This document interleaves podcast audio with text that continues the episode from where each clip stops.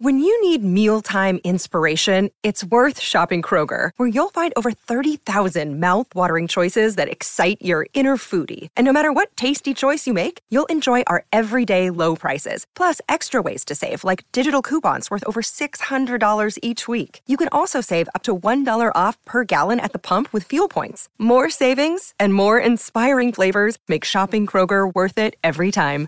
Kroger, fresh for everyone. Fuel restrictions apply. This episode is brought to you by Snapple. Want to know another Snapple fact? The first hot air balloon passengers were a sheep, a duck, and a rooster. Ridiculous. Check out snapple.com to find ridiculously flavored Snapple near you. Sejam bem-vindos a mais um episódio do podcast do Manual do Homem Moderno, o seu melhor amigo na internet. Meu nome é Edson Castro, jornalista e apresentador. E hoje eu tô aqui acompanhado do Christian Dunker, psicanalista e professor livre-docente da USP, pós-doutorado pela Manchester University, autor de diversos livros, vencedor de dois prêmios Jabuti? Pô, bom demais! Autor de diversos cursos e hoje a gente vai ter um mega papo aqui sobre psicanálise e o sofrimento moderno e tudo aquilo que nos aflige, professor.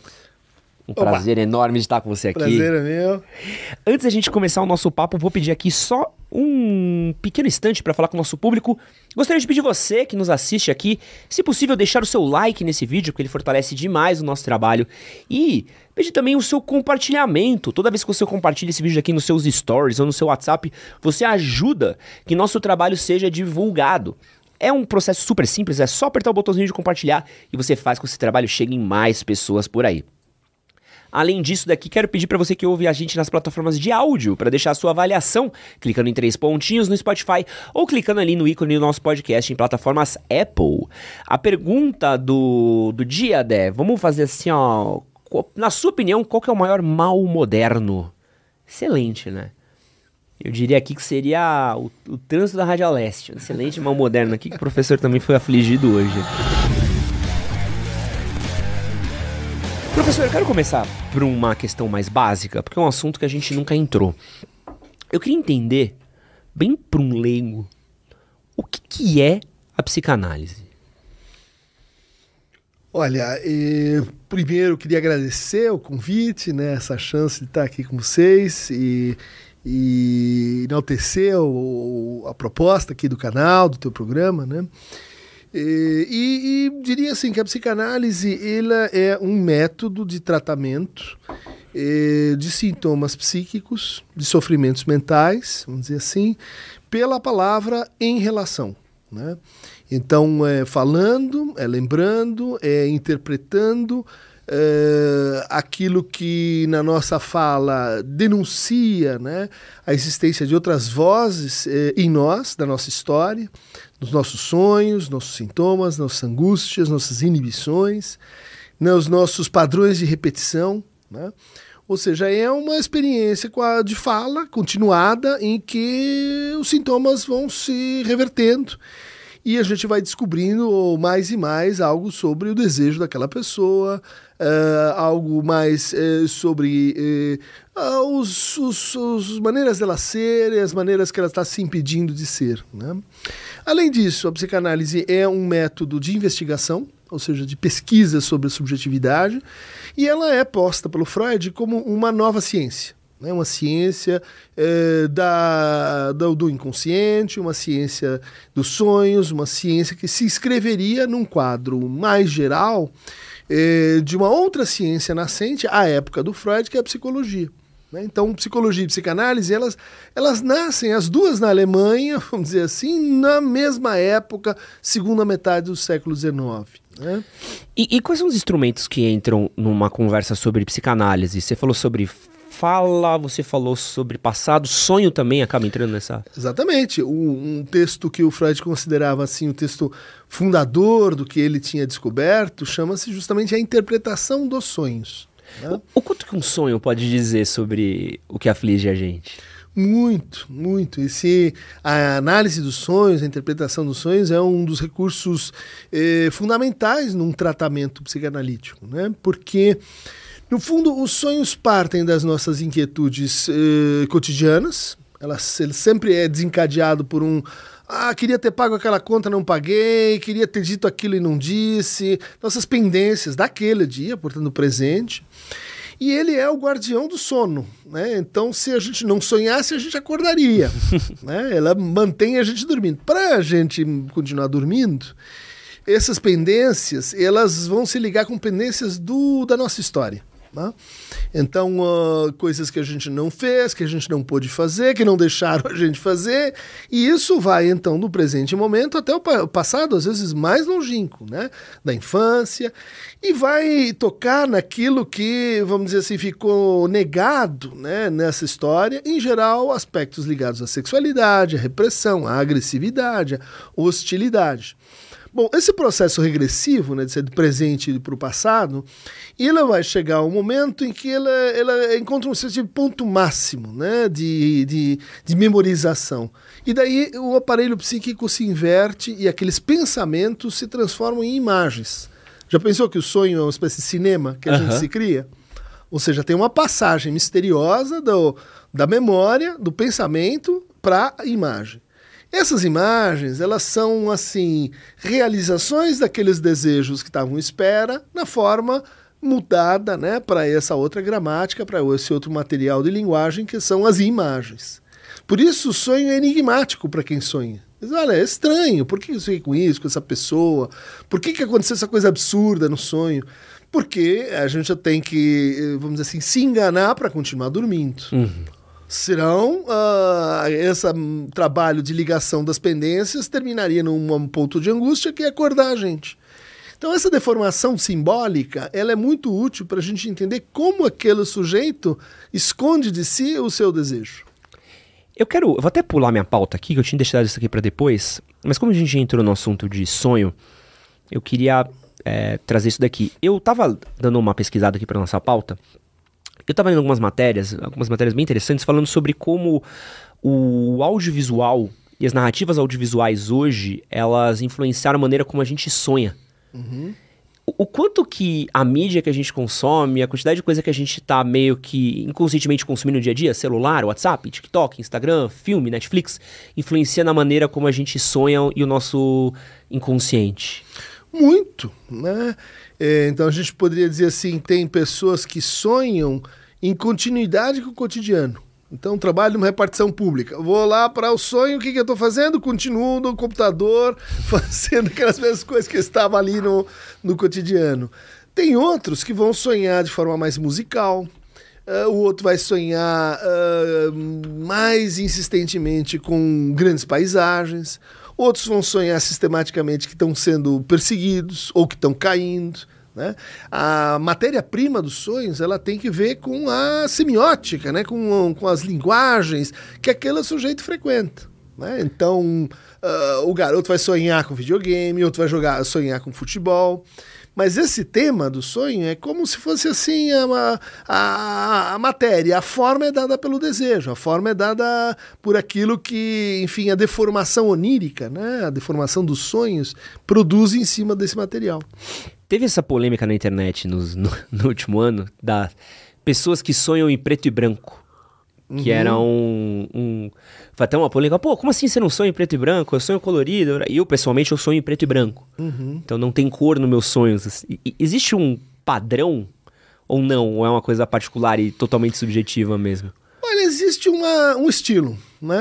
Aquela pessoa ela sonha, como você está dizendo, assim, em preto e branco, ela sonha com movimentos, ela sonha com cenas que se repetem. Por exemplo, eu vou ligar o carro, o carro não pega, eu quero sair correndo e não consigo. É, uma pesquisadora que colheu sonhos durante os anos 30 na Alemanha, quando o nazismo estava em ascensão, ela viu um monte de gente sonhando com assim: quero falar uma coisa, mas não consigo. Vou falar, dar um grito, mas o grito não sai. Eu vou falar uma coisa em alemão, sai em russo. É, que tem que ver com aquele momento de, de repressão, né? É, o, a gente fez uma pesquisa nacional com os sonhos dos brasileiros durante a Covid. Né? Então, no começo da Covid, muitas pessoas diziam assim: eu voltei a sonhar colorido, Os meus sonhos são super realísticos, os meus sonhos são surrealistas. Eu não sei o que está acontecendo, eu durmo e sonho profundamente. Né? Isso tinha que ver com a reacomodação do, do mundo e do cotidiano para as pessoas. Né? E ao longo da Covid, elas foram voltando a sonhar como sonhavam. Né? É, eu fico imaginando aqui, enquanto você fala, como é que deve ser o sonho de uma pessoa que tem uma deficiência auditiva, uma deficiência visual. Deve ser uma questão mais sensorial do que tão narrativa visual, como parece pra gente quando a gente acorda, né, de um sonho? Olha, tem se estudado muito né, os sonhos de sincinesia, que são sonhos que eh, cruzam várias uh, sensorialidades. Uhum. Né? Então, uh, é como se você pudesse assim sentir o sabor de uma música, uh, o cheiro de uma imagem, uh, ou uma palavra que é ao mesmo tempo um, uma, uma expressão assim tátil, né? E, e esses sonhos, em, em, geral, eles falam uh, de processos mais profundos da nossa subjetividade, né? Ou de momentos de grande transformação. Por exemplo, eu, eu durante muitos anos fui um fumante, eh, veterado, né? Quem estava na academia fumava pra caramba, escrevia. Uh, quem estava em, em, hospital psiquiátrico fumava e tal, fumava atendendo. e, e, aí chegou um momento que não dava mais. Meus filhos começaram a pai, para disso, de, de, de, fumar e tal. Tive que fazer um, um bloco, né? E aí eu tive uns sonhos tipo assim, eu estava andando numa praia, daí de repente eu me transformava num buraco. Não é que eu tinha um buraco na minha frente, é a experiência de ser um buraco. É, esse tipo de sonho ele tem que ver com é, mudanças abruptas, né? Perdas de, de, de, pessoas, ou de hábitos, ou de formas de vida, né? É, são sonhos, uh, vamos dizer assim, em que o inconsciente ele, ele se aposta da sua corporeidade, né? É, você falou rapidinho do Freud agora, e você falou da interpretação dos sonhos, né? A interpretação dos sonhos foi publicada em 1900, certo? 1900. Então a gente já tem aí 123, estamos indo uhum. para 124 anos da publicação da interpretação dos sonhos, que acredito que foi um dos primeiros trabalhos do Freud Sim. nessa área. O quanto que o trabalho do Freud continua atual nos dias de hoje? Olha, a gente tem um, um grande pesquisador brasileiro, um amigo, uh, que eu reputo assim, a nossa grande chance de um Nobel, ela vem, vem por esse cara, chama-se Darta Ribeiro. Né? E ele escreveu um catatal gigante, uma obra assim maior mesmo, chamada Oráculo da Noite, sobre a função dos sonhos a partir das neurociências. Né? Então ele trouxe a função dos sonhos para os Yanomamis, para os indígenas, função dos sonhos em diversas culturas, né? fez um estudo muito detalhado e atualizado, né? Tem acho que três, quatro anos que ele publicou esse livro. E ali ele vai mostrando como boa parte das teses do Freud, elas encontram uma ressonância no, no que a neurociência de hoje está estudando a partir de ressonâncias é, é, cerebrais e, e, e, e, técnicas de neuroimagem. Né? Então as, as hipóteses do Freud não estavam equivocadas. Né? É, algumas precisam ser reformuladas, né, é, escritas de uma maneira mais precisa, mas assim, no fundo é isso. O sonho ele é um, uma espécie de acomodador das nossas memórias, né? Ele compacta aquilo que está eh, chegando e junta com aquilo que já estava uh, na memória mais profunda. Ele é um guardião do sonho, ele, do, do, do, sono. Ele tem uma função criativa, né? especialmente os sonhos dirigidos, os sonhos, eh, eh, vamos dizer assim, perto da, da, do momento em que a gente está acordando. Então, ele é uma função que tem que ver com a imaginação, e a imaginação tem que ver com o desejo. Eles têm os sonhos, uh, uma estrutura temporal, a parte do presente vai ao passado e projeta uma espécie de futuro, né, já realizado. Uh, existe uma deformação nos sonhos, bom, que o Freud chamou de simbolização e, e que as neurociências dizem, bom, é, é parte do nosso processo de reacomodação neuronal da informação, né. existe alguma coisa que o Freud, ele foi refutado, que a gente olha hoje e fala assim, putz, essa parte aqui do trabalho dele já não é tão tão com ponto com a psicanálise trabalha? Há muitas, muitas coisas, né? E, por exemplo, ele tinha uma, uma teoria, vamos dizer assim, do desenvolvimento psicossexual, né? Uhum. Oral, anal, fálica, que isso mais ou menos se sucedia. E não vamos dizer que isso está errado, mas isso era muito parcial, isso era muito aproximativo, né? Perto do que eh, as diferentes formas de desenvolvimento da criança, desenvolvimento do bebê, eh, podem, podem verificar, né? Eh, a teoria que ele tinha sobre a gênese do eu né, é também uma teoria uh, que a gente vai dizer assim, muito aproximativa, né? A gente tem uh, dados mais interessantes, né? Ou maneiras mais refinadas de pensar isso hoje, né? A ligação entre o eu e a consciência, por exemplo. A, a gente, quando fala em psicanálise, imediatamente pensa no inconsciente. Mas um dos maiores enigmas para a psicanálise e para a, teoria psicológica contemporânea é como funciona a consciência. É, como é que a gente tem consciência das coisas? Em que lugar, né? E como que o, o cérebro produz esse efeito de tomar consciência de. E como é que. Você é professor da USP hoje. Uhum. Como é que estuda-se isso é, partindo do ponto de que, por exemplo, provavelmente você indica esses livros para um aluno. Tá, pô, aqui, vamos uhum. estudar a psicanálise, começa por Freud. Ó, lê isso daqui, mas isso daqui tá mais legal, isso aqui não tá mais legal. Como é que é essa formação a partir do ponto do talvez isso daqui esteja mais acurado que a gente tem hoje, talvez isso menos, hum, hum. porque não é uma não é uma a, a, psicanálise pelo que eu que eu tô entendendo, não é um, um algo extremamente é, que nem a medicina. Essa veia é. circula sangue, isso daqui passa não sei o quê, então uhum, funciona assim, né? Ela é uhum. mais teórica também, né? Perfeito, né? Ela, ela é uma, uma disciplina, vamos dizer assim, que é, onde a gente não, não consegue comparar tão bem né, os processos uh, genéricos dos pacientes. Né? Uh, no caso da medicina, você tem lá, o fígado funciona mais ou menos assim, o baço assim, o estômago assim, você tem alterações mais ou menos previsíveis, né? cursos de, de, de doenças que também tão, são, são claramente eh, capazes de serem descritos. Né? Nos processos psicanalíticos, parece que assim conta mais as diferenças do que as semelhanças. Uhum. Né? É, o, o, o, caminho que você percorre é mais ou menos como nos videogames. assim Ele não, ele não precisa seguir as mesmas estações para todo mundo. Né? Ele precisa passar por todos os quadrantes, mas uns começam pelo 7, 2, 3, outros vão do 3, 7, 2. É, ou seja, é como se tivesse um conjunto de problemas para resolver, onde a ordem não é clara e nem definida. Né? Você tem um outro problema que é assim: as doenças mentais não são como as outras doenças. Para princípio, elas não são nem chamadas de doenças, uhum. chamam, são chamadas de transtornos. Né? E os transtornos são, vamos dizer assim, a classe das doenças mais mal definidas que a gente tem. Né? Então, há, revoluções, assim, a forma como a gente nomeava o nosso mal-estar há 50 anos é completamente diferente do que como a gente nomeia hoje. E você vai dizer, isso foi um avanço? Mais ou menos, porque essas novas descrições elas são cada vez mais convenções. Uhum. Vamos chamar de depressão? Isso. A pessoa tem A, B, C e D. Ah, então é depressão. Vamos chamar de ansiedade? Aquilo. Vamos chamar de TDAH? Aquilo outro. Ou seja, são uh, formas de sofrimento onde você não tem o processo causal bem descrito. Não é assim, olha, tem o hipotálamo, ele produz a dopamina, e daí o excesso de dopamina redunda em uh, Parkinson. Ok, isso é doença neurológica. Uhum. Ah, então você tem a serotonina que mexe com a noradrenalina, e daí você tem uma neurose, daí você tem uma depressão. Não é verdade. Né? Então, uh, a a diferença né, na maneira de você conceber o objeto que você está tratando é, é, outra, né? Vai por aproximação, vai por o relato, né? A linguagem é muito importante.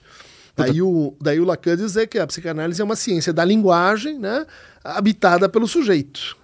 Talvez esse seja a dificuldade não só do tratamento de certos transtornos também, uhum. ou às vezes do próprio reconhecimento do paciente, né? Porque às vezes, se não tem algo claro, eu falo muito, por exemplo, eu fui. É, eu tenho um transtorno de ansiedade. Uhum. Quando eu fui diagnosticado com isso, é, foi uma coisa que para mim foi um. Tipo, ah, então tudo isso daqui que eu passei uhum. tinha um nome. Certo. Então, eu habitava um campo de uma ideia, só que eu não sabia o que que era. Porque para mim eu vivi a vida inteira assim. Então, a partir do momento que você me fala que isso tem um problema, eu entendo. Ah, então. Por isso que às vezes estava mais assim, mais assado. Então, talvez seja uma dificuldade que tem não só do tratamento, mas do, do reconhecimento do sujeito com esse transtorno também, né? Olha, esse é um, uh, é um, é um dos fatos mais interessantes que a gente tem na psicopatologia, é diferente da semiologia médica, né? em que os transtornos elas se transformam na medida que você os nomeia. Entende? Essa pedra, ela não vai mudar se eu chamar ela de pedra, de stone, uh, se eu acho que ela é uma pedra voadora, se eu conto uma, uma história da, da, da, folclore sobre essa pedra, ela, a pedra continua igualzinha, não importa como você vai falar dela. O sofrimento e os sintomas uh, humanos, eles mudam conforme você o nomeia. Como você acabou de descrever. Olha, olha, a hora que eu soube que chamava transtorno de ansiedade, eu mudei a minha relação com tudo aquilo. Eu criei uma história, eu percebi que vários pontos lacunares e de enigmas eles estavam conectados, eu não sei direito como, mas agora eu consigo observar isso em mim. Você se transformou simplesmente porque alguém te deu esse nome. E aquilo que você estava sofrendo também se transformou porque se conectou com outras coisas uh, que estavam soltas aí na tua experiência. Olha só quanta coisa mudou só porque eu falei disso de outro jeito. Cara, que doideira. E isso, uh, vamos dizer assim, mobiliza um outro tipo de materialidade para a gente reverter sintomas. Né? Os sintomas médicos eles são reversíveis com o quê? Um princípio ativo. Você vai lá e põe uma química, melhora ou piora. Você põe uma tala, melhora e piora. Você, você age sobre eles porque eles têm essa materialidade. Agora, os sofrimentos que a psicanálise se dedica, mas também a psicologia, também a psiquiatria, eles têm essa propriedade diferente, né? de serem é, altamente responsivos a como aquele sofrimento aparece nas relações e como ele é nomeado. O filósofo Julian Bagini, ele é autor do livro Armadilha do Ego, The Ego Trick, e ele fala, bem, bem livremente aqui, que a forma de pensamento no Ocidente, ele se desenvolveu muito no eu, como a unidade básica da sociedade. Então, o eu é da onde brota todo o resto, né? Então, acho que os Estados Unidos talvez seja o maior exemplo de como o eu é, é muito acima do resto, né? É, o quanto essa concepção do eu tem a ver com o meu ego e o quanto o ego afeta o jeito como a gente vive? Ah, vamos distinguir, né? É, o ego ou eu é um, uma entidade, um conceito psicológico que é correlato do conceito sociológico de indivíduo e do conceito antropológico ou jurídico de pessoa. Uhum. Né? A gente trata os três como se fossem mais ou menos a mesma coisa, mas eles são um tanto diferentes. Né? E é, a cultura moderna, ou seja, a partir do século XVI, XVII, com Shakespeare, com Galileu, com a, com a formação dos estados modernos, com o capitalismo, ela introduziu uma novidade eh, na nossa forma de viver, que é de valorizar aquilo que seria, vamos dizer assim, um, a forma indivíduo e não a forma coletivo. Hoje a gente vai na Índia, você vai encontrar uma sociedade holista, ou seja, uma sociedade em que a, o coletivo ele é mais importante, ele é mais decisivo do que as nossas escolhas individuais. Um né? pouco que nem o Japão também, por exemplo. O Japão um pouco assim, né? Mas os nossos indígenas são um tanto assim também, né? Claro que você tem indivíduos, são nomes diferentes, mas uh, é como se a gente pensasse, inclusive sonhasse para o coletivo ou a partir do coletivo. Quando um xamã fala de um mito, ele está falando de um nós ancestral que fala através dele. Né? Não é ele que escolheu a história, não é ele que está criando, ele não é autor do mito. Né? Para nós, uh, a valorização de uma vida, o reconhecimento de uma vida, passa justamente por como você conseguiu se separar das comunidades de onde você veio, da sua família, da sua etnia, da sua nacionalidade, de tudo aquilo que faz de você um nós. Né? Bom, isso colocou como tarefa para um indivíduo que ele se entendesse, né, tomando como centro o si mesmo, o si próprio. São duas coisas um pouco diferentes. É em cima disso que a psicanálise desenvolveu a noção de narcisismo, né?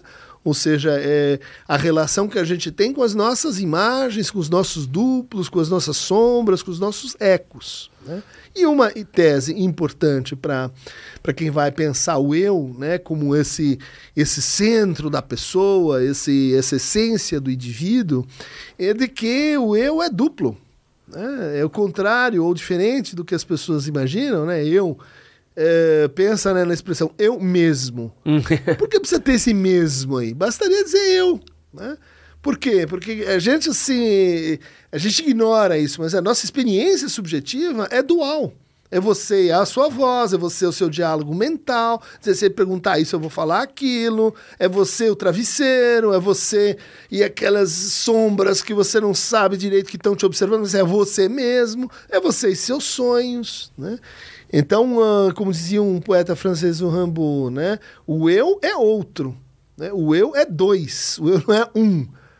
Então a gente compara, né? O indivíduo é um não dividido. Uhum. O eu é o dividido é aquele que está, vamos dizer assim, é, fragmentado em relação a si mesmo. Ele não é uno. Né? E, e o quanto o ego entra nessa, nessa equação do eu? Então, o ego é uma tradução possível, é uma versão né, do eu. É, mas justamente o que eu estou dizendo é que se você for considerar o que é o eu, é o ego e mais a sua imagem. É o ego e mais de, do lugar que ele, ele, ele se compara consigo mesmo no tempo. É ele e o lugar de onde ele se compara com os outros.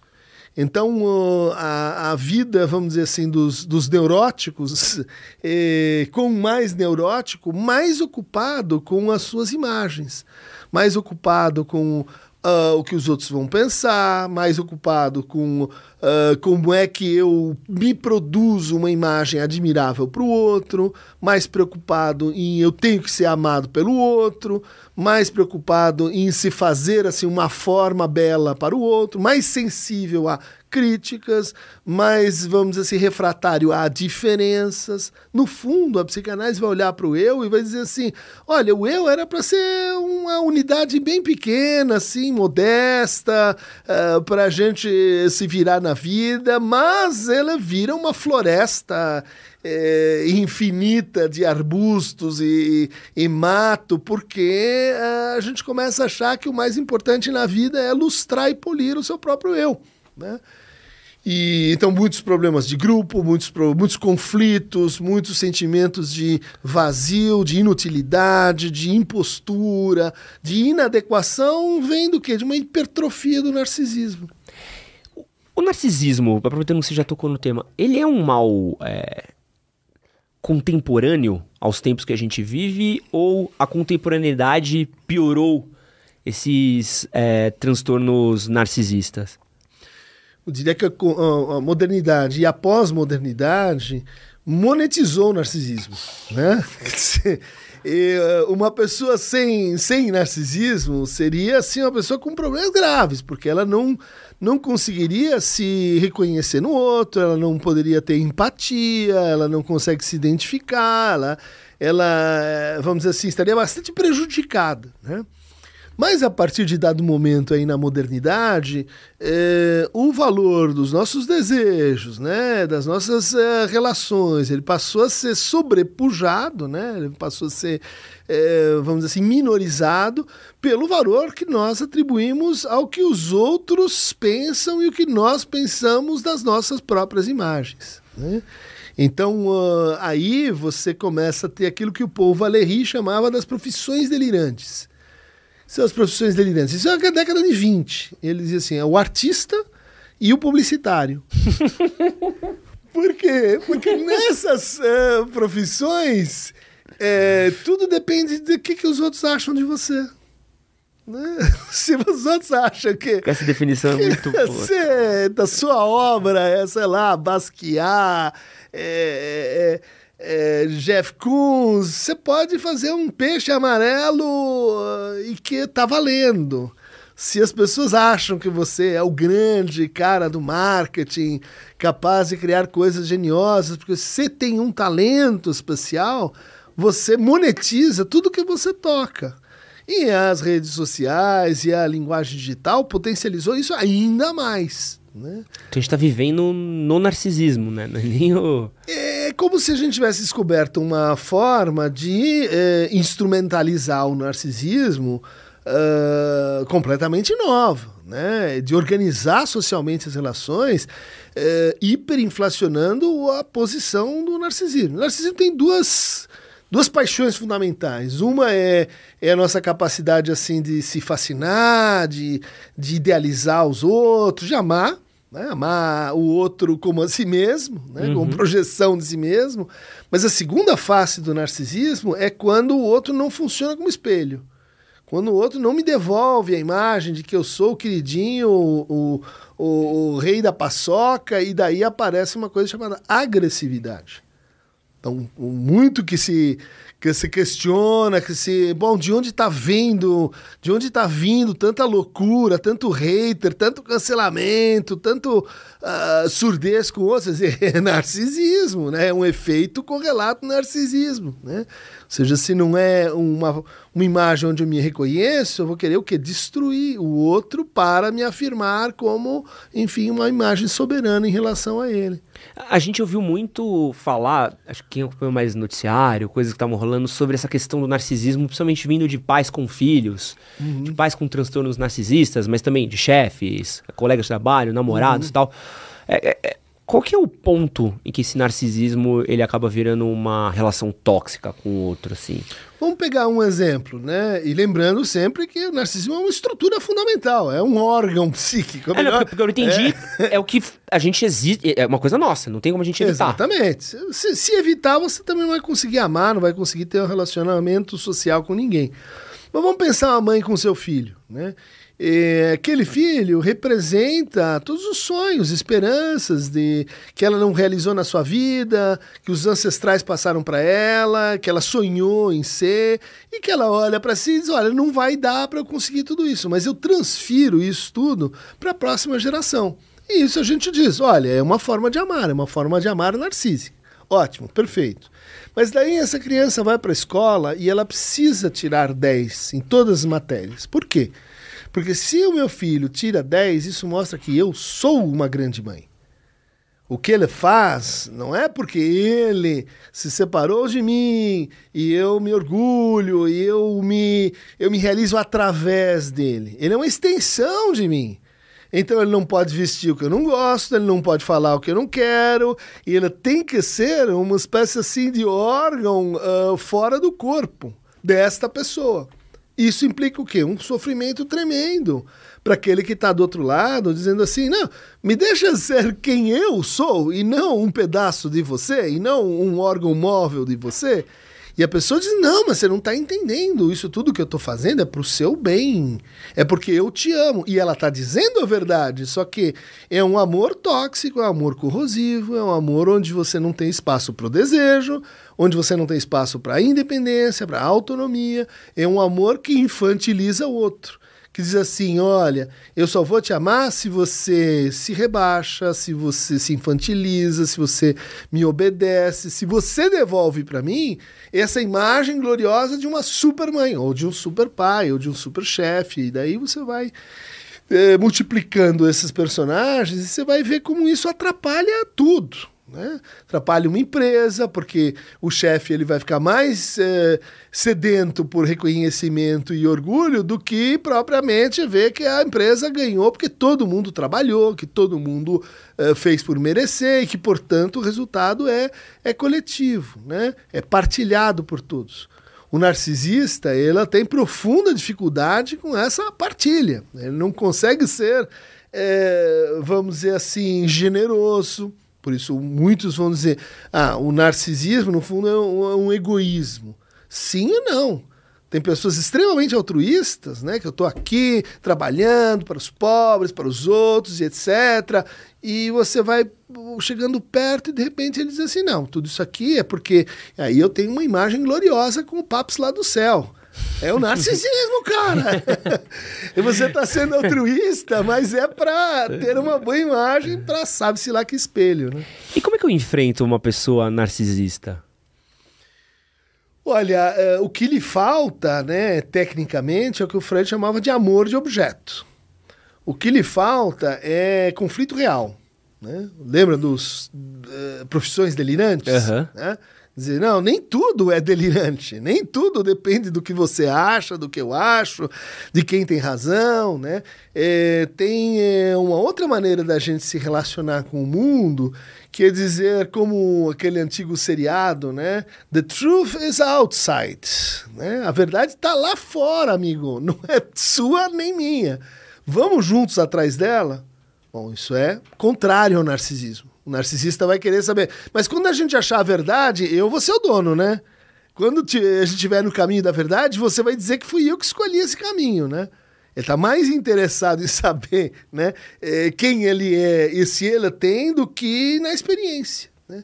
Por isso o narcisismo hipertrófico, né, ele é pequeno as pessoas. Né? Ele faz com que as pessoas uh, não se abram para a experiência, não se abram para o outro, não se abram para a viagem da vida. Né?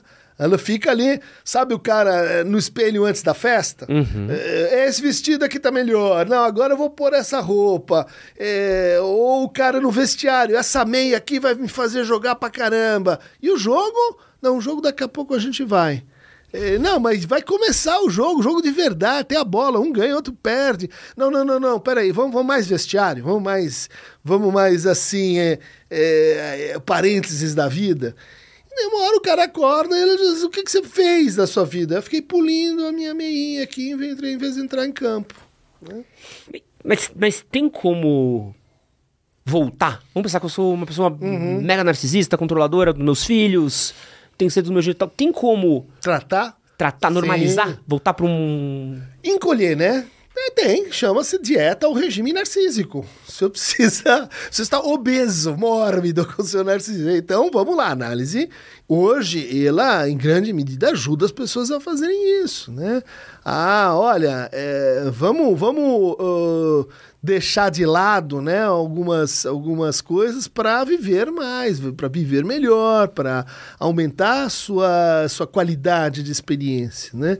Que é o que o narcisista, assim, ela não está não tá muito interessado nisso, né? Ele está interessado em, em, em, colocar um pé atrás, né? Hum. E, e viver um mundo uh, onde ele pode controlar bem né, as experiências, onde é um mundo assim reduzido, né, do seu condomínio, da sua família, dos seus gostos, da sua bolha, e ali ele se sente seguro. Né? No fundo, o, o, o narcisista ele é alguém que frequentemente está sendo chantageado pela segurança. Vamos pensar aquele cara que gosta daquela menina. E daí todo mundo diz: pô, você gosta dela? Chega nela. Ah, não. Por que não? Porque ela pode me dizer não. Bom, se ela te dizer não, vai se doer, mas daí você vai para outra. Não, não, não, não. Isso eu não consigo.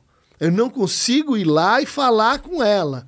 Por que, que você não consegue? O que, que você está defendendo? Seu narcisismo. Professor Leandro Santos, ele esteve aqui com a gente. Sim, foi meu aluno. É, gente boníssima, é. cara, gente boa. E, e, até um corte dele até viralizou e virou até polêmica, que ele falava que... Uh, um pouco até sobre a timidez, né? Que a timidez é excesso de eu. E é um pouco do uhum. você se colocar tanto como protagonista que você começa a se retirar das situações por medo de o que pode acontecer, do que pode de tomar uma rejeição, de se dar mal, de ser humilhado. Então foi até, até me veio na cabeça você falando isso da rejeição, porque ele falou uma coisa muito parecida com isso também. É, mas é que o, o a timidez ela tem, é, tem duas variedades principais, né? A timidez que responde de fato a uma introversão, né? Uhum. Alguém que prefere estar né, tá numa situação de observação, uh, mais cauteloso consigo, mas que, mas que não está fugindo da experiência, entende? Não está uhum. não tá, uh, se evadindo do conflito. Ele, ele, ele tem uma estratégia, né? Que é vamos devagar e, e vamos medindo a temperatura da água até se jogar. Né? É, tem o, o, o, o tímido uh, que, no fundo, é um extrovertido reprimido né? Então ele não é esse cara que, é, que, que tá querendo ir aos poucos, ele tem que se conter. Ele tem que se conter porque se ele aparece, né, como ele gostaria, que é um cara falador, que é um cara para fora, que é um cara que, que gosta de pular na piscina toda de uma vez, ele acha que ele vai se machucar sem volta. Então é. ele não faz. Os dois, você pode dizer assim, são tímidos, né? Mas um não é um problema, o outro é. Né? Um tá assim, no seu estilo. O outro, ela tá se inibindo. No fundo, ela tá pondo entre desejo e narcisismo, narcisismo em primeiro lugar. E como é que lida com a timidez? A timidez não é uma patologia, né? E, guardadas aí as considerações sobre esses dois subtipos, né? Mas hoje em dia a gente tem assim, tem, tem livros interessantes sobre isso, né? E a gente tem um excesso de sociabilidade, um excesso de premiação dos extrovertidos, Uhum. né? Então uh, uh, é como se o tímido ele tivesse assim perdendo o potencial capital social porque ele não se engaja em milhares de contatos e ele não ele não não tá para fora como todo mundo, ele não tá com a subjetividade revirada, né? Então, muitas vezes o tratamento assim do, do, do da timidez é um, é um tratamento de, de autorreconciliação. Né? É um tratamento de crítica à realidade que está pedindo mais do que, do que você precisa dar. Né? Então aí você valoriza a qualidade das suas relações. São poucos amigos, mas invista neles, né? Uhum. É, profunde neles, né? É, você vai valorizar a fidelidade, a, a, densidade da experiência, o tipo de confiança que você vai amealhando quando você tem uma estratégia subjetiva mais, uh, mais introvertida, né? Nesse sentido da, da timidez. Não, eu, eu gostei muito disso que você falou, porque acho que é uma coisa que dá tanto sentido para várias coisas que a gente vê hoje, dessa coisa do excesso de premiação ao extrovertido, uhum. porque hoje uh, eu posso pegar a própria figura do senhor, assim. É, vamos pensar com todo o conhecimento que tem. O senhor? Tu, tu, você, desculpa, está... professor. está é, no é céu. professor. Se minha mãe, minha mãe é professora, se ela me vê tratando professor de Não, você, eu, a, eu apanho o, em casa. A linguagem digital é a linguagem da horizontalidade. Estamos aqui, né? É, eu, olhando para você, é. assim, vendo o seu trabalho, a extensão do seu trabalho, pô, assisti muitas entrevistas suas antes da gente sentar aqui. Eu fico imaginando, pô, se fosse um cara tímido, uhum. às vezes a qualidade do trabalho ela não conseguiria ser potencializada por estar apresentando um vídeo na Casa do Saber, ou por estar fazendo uma palestra, por estar publicando um livro, por estar dando uma entrevista. Então, a, a, a, os tempos que a gente vive contemporâneos, parece uhum. que você saber ser extrovertido é maior às vezes do que o seu conhecimento técnico. É mais importante às vezes do que o conhecimento técnico. Né? Não é à toa a quantidade de CEO de palco que a gente tem hoje em dia. Uhum que tá lá só para apresentar a marca e ser uma figura para a marca. Uhum. É, aí eu posso dizer assim, se você perguntar para os meus amigos de escola, né, o que, que eles acham de mim, eles vão dizer, o Cris é um cara tímido. É mesmo? É, é. Em nenhum momento aqui a gente... Então, mas o, o, o, o que, voltando, a ideia de timidez, ela, ela é um, uma panela que cabe muita coisa dentro, né? Uma das maneiras, você me perguntou como trata a timidez, é pelo teatro. Né? Então você continua tímido enquanto ator, uhum. mas você desenvolve uma técnica, e inclusive os tímidos são ótimos nisso, é, de produzir um personagem. Né? Então tem o Chris Duncan lá falando nisso, YouTube, etc. Mas Uh, será que isso fala de mim como alguém realmente extrovertido? Ou fala do fato de que eu fiz cursos de teatro, eu uh, durante dei aula há muito tempo, você dando aula, você começa a perceber que, que o aluno está se relacionando com uma figura que não é bem você, que, que é o que ele pensa, sei lá, do professor e tal. É, e como psicanalista, a gente vai percebendo também que, que essa paciente me põe num lugar que não tem nada a ver comigo, eu tenho que responder desse lugar e pelo menos manejar isso, o outro me põe num outro lugar, ou seja, a prática clínica junto com a docência me fizeram, assim, aprender melhor é, como conduzir personagens. Isso não necessariamente me tornou menos tímido o, o que eu, vamos dizer assim, mudei em termos de, de intimidade, e mudei mesmo, né, a partir das análises que eu fiz, psicanálise nesse sentido, né, dos tratamentos longos, e que me permitiu, assim, ser um cara que suporta melhor a intimidade. Né? Quando eu tinha lá uns 18, 19 anos, as pessoas diziam assim, Cris, você não abraça as pessoas. Você tem medo de, sabe, entrar uhum. no clinch, dar aquele. Ah, é. é verdade, é verdade. Eu tinha dificuldades sérias de, assim, no, no contato, dividir a intimidade, né? Uh, e isso é uma conquista, vamos dizer assim, que foi, foi aparecendo na minha vida e o canal ajudou muito, né? Então, isso que a gente pensa assim, ah, ele era extrovertido, por isso ele fez o canal. Não, o canal foi um jeito de ir aprofundando mais e mais isso. Tanto que você pega os primeiros vídeos, é, é bem precário, é bem assim, é um professor se defendendo da câmera, né? Tá, todos nós, tudo, todo o primeiro vídeo é isso. É, eu gostei muito desse ponto que você falou do, do papel do professor, do papel do psicanalista, porque é uma coisa que eu consigo reconhecer como apresentador de vídeos no YouTube. Uhum. Então, é muito louco. Acho que conversa um pouco disso com o Léo, assim, de como às vezes você encontra uma pessoa que acompanha o canal, a relação da pessoa comigo é uma é relação com uma pessoa que não existe. Uhum. Sabe, tipo, é um cara que ele vê num vídeo que para ele desempenha o papel do irmão mais velho, do pai, do conselheiro, não sei o que lá. Uhum. E eu sou eu. Sim. Tanto que meus amigos assistem vídeos meus e falam assim, pô, é muito engraçado, porque eu vejo o vídeo, é você, fala que nem você, age que nem você, mas não é você. É você do vídeo, e você é. do vídeo e você aqui são pessoas diferentes.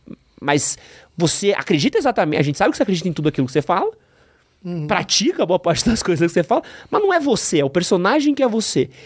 E, e, a vida que a gente vive hoje, ela exige um pouco desses papéis, né? Porque você.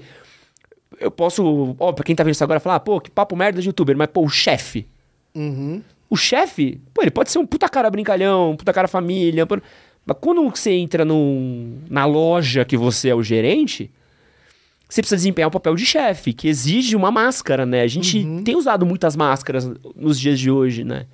Olha, eu acho que é um pouco mais complicado que isso, porque atendendo youtubers, vários têm problemas graves, né? Crises narcísicas muito, muito significativas pelo seguinte: não é você que constrói o teu personagem o teu personagem vai vindo do teu público. Professor, se eu, é, se eu sentar vai... naquele sofazinho ali, a gente fica uma cota conversando disso daqui.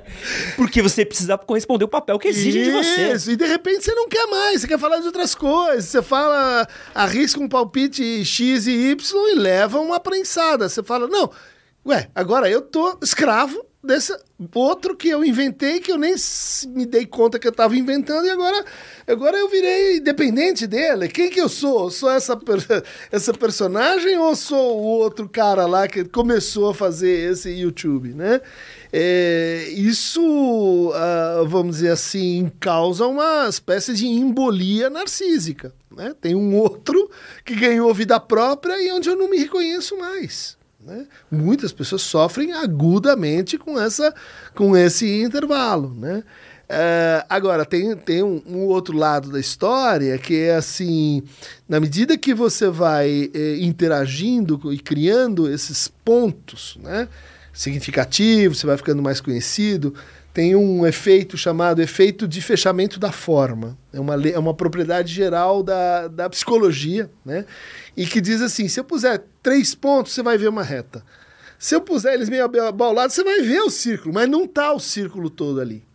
Então, o que, que acontece na relação do ouvinte, do podcast, do cara que te acompanha? Você joga um ponto aqui, joga um outro ponto lá, joga um terceiro ponto lá e ele fecha o resto ele cria um personagem, ele infere propriedades em você, né? Que vão te tornando o cara mais legal. Só que você não fez aqueles pontos. E daí, cedo ou tarde, você canta uma bola que está fora do círculo que ele criou. Daí ela fica raivoso. Aí ele sente que você o traiu. Né? Sente que você que você tá fazendo mal assim, você você você eu amei a pessoa errada. Claro, porque essa forma de amor, ela tá muito orientada por efeito de assim, vou fechar a forma para poder te amar, amar, amar, melhor, né? Pô, isso aqui tinha que passar no, na introdução ao YouTube. Você abrir um canal no YouTube e fala, assiste isso daqui, porque é muito bizarro, né? E é um pouco. Mas, mas você vive outras escalas da vida também. O exemplo que eu falei do chefe, eu acho que ele é muito. Até uhum. do próprio pai, né? Porque. É, mas é que o chefe, ele é tipo assim. É, não, não depende do funcionário, né? Uh, o funcionário uhum. não tem a prerrogativa de dizer vou cancelar esse cara porque ele estava é. se comportando fora sim, sim. do papel. É mais difícil, acontece, mas é mais difícil. A relação é mais assimétrica. O que eu acho assim fascinante, novo, desafiador, é justamente que a linguagem digital ela cria um, um, comunidades. Ela não cria instituições. Instituições têm o chefe e o funcionário. Comunidades têm os amigos, têm os usuários, têm os que curtem e que descurtem quando quiserem. Né? Quando eu tava dando uma estudada aqui para esse podcast, eu queria já até dar uma, uma atualizada pro senhor, que esse aqui foi um dos mais difíceis dos últimos meses. Certo. Eu tive que dar uma caçada em uma coisa que eu não, não dormi. precisava disso tudo. Ah, mas eu gosto de ler, ouvir e tal. Eu falei, aí, até tava conversando aqui, tava ouvindo podcast fazendo uma outra coisa que o senhor participou. Eu falei, você participou? Eu falei, Uhum. "Ô, vou ter que pausar porque eu ter que só prestar atenção, porque eu não, Uhum. não tô conseguindo aliar duas coisas ao mesmo tempo aqui. E teve um conceito que eu li que eu achei muito legal e eu queria dar uma escalonada dele pra ver o que você acha, né? Falando um pouco de como no século passado, ah, quando a gente passou do século XX, do 19 pro século XX, do, 20, pro- do, do século XIX pro século XX, a gente tinha uma grande maioria das pessoas no campo. Uhum. E com a Revolução Industrial a gente acabou fazendo um, um grande êxodo para as cidades. E a gente acabou criando novos males, novos sofrimentos, novos transtornos, né? Só que agora, na virada do século XX pro XXI, a gente fez um novo êxodo, né? Que é do físico Uhum. pro digital. O quanto você acha que esse novo êxodo pro digital, ele vai criar talvez novos transtor- transtornos e talvez transtornos que a gente ainda nem conseguiu visualizar, como talvez a ansiedade era para quem vivia no campo em 1800 e pouco. Olha, a gente já está vendo isso acontecer, né? No, no laboratório lá da, da USP, de Teoria Social, Filosofia e Psicanálise, a gente eh, tem se dedicado a esse problema, né? E na escala mais extensa, como, como você está sugerindo, né? Por que que eh, na virada do 19 para o 20, a época que vivia o Freud, tinha lá um, um psiquiatra americano descrevendo a neurastenia como uma doença do nervosismo. E ele dizia exatamente isso. Nós estamos enlouquecendo porque as pessoas não vivem mais o tempo lento da, do ambiente rural, da pequena cidade. Elas estão agora num lugar que tem automóveis. E automóveis fazem a gente crer que quanto mais veloz as coisas acontecem, melhor. E a gente tem, e ela dizia isso, uma coisa que devia ser abolida, que é o relógio de pulso. Onde já se viu? Relógio de pulso, você fica olhando toda hora e você fica regulando toda a sua vida. Isso vai dar em loucura generalizada. Imagina ele com- 1890. Imagina ele com um zap, Pois é. abrindo um grupo do zap, 300 notificação ali. Imagina. Então, é, novas formas de sofrimento, né? Pra gente sair da, da ideia de que, ah, não, nós é que estamos na, na- inventando essa. Isso já teve precedentes, só que agora numa outra escala. Né? Como você falou, a linguagem digital, ela implica uma série de propriedades que a nossa, minha geração, não sou nativo digital, é, ela consegue se adaptar, mas que é, os nossos bebês que têm no carrinho um, um- um- uma tela de, de, eh, celular, você vai daqui a 20 anos olhar e falar, putz, isso é assassinato, isso aqui é uma é um crime, é só que você não sabe, você não tem a pesquisa, mas você desconfia que isso vai dar muito errado. né?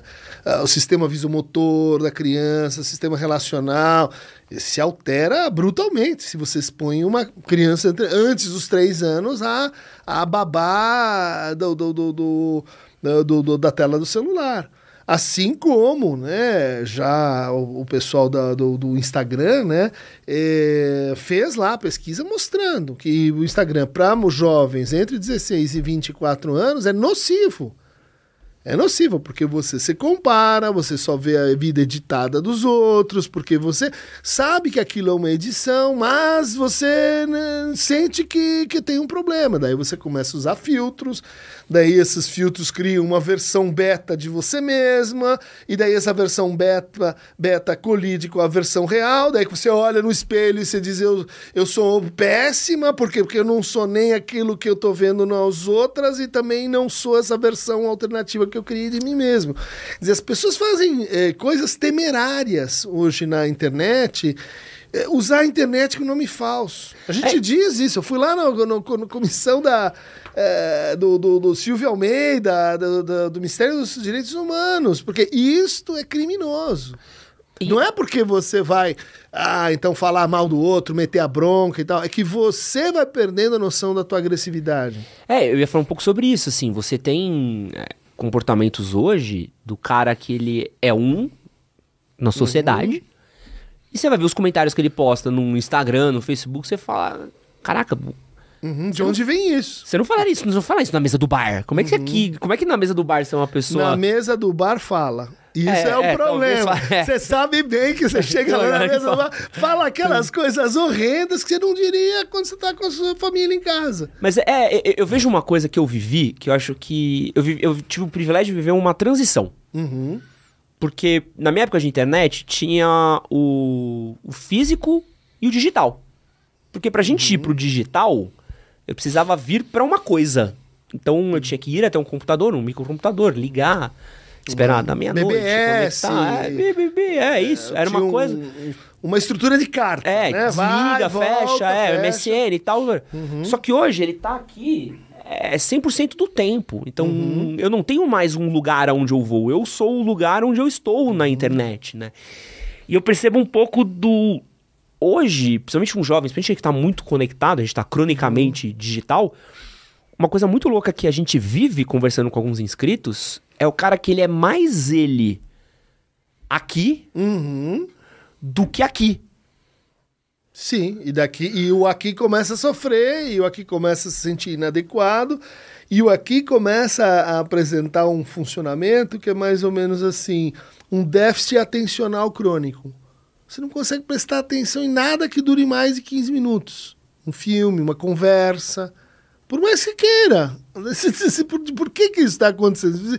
Parece normal. Por quê? Porque você comeu o chamado tempo morto.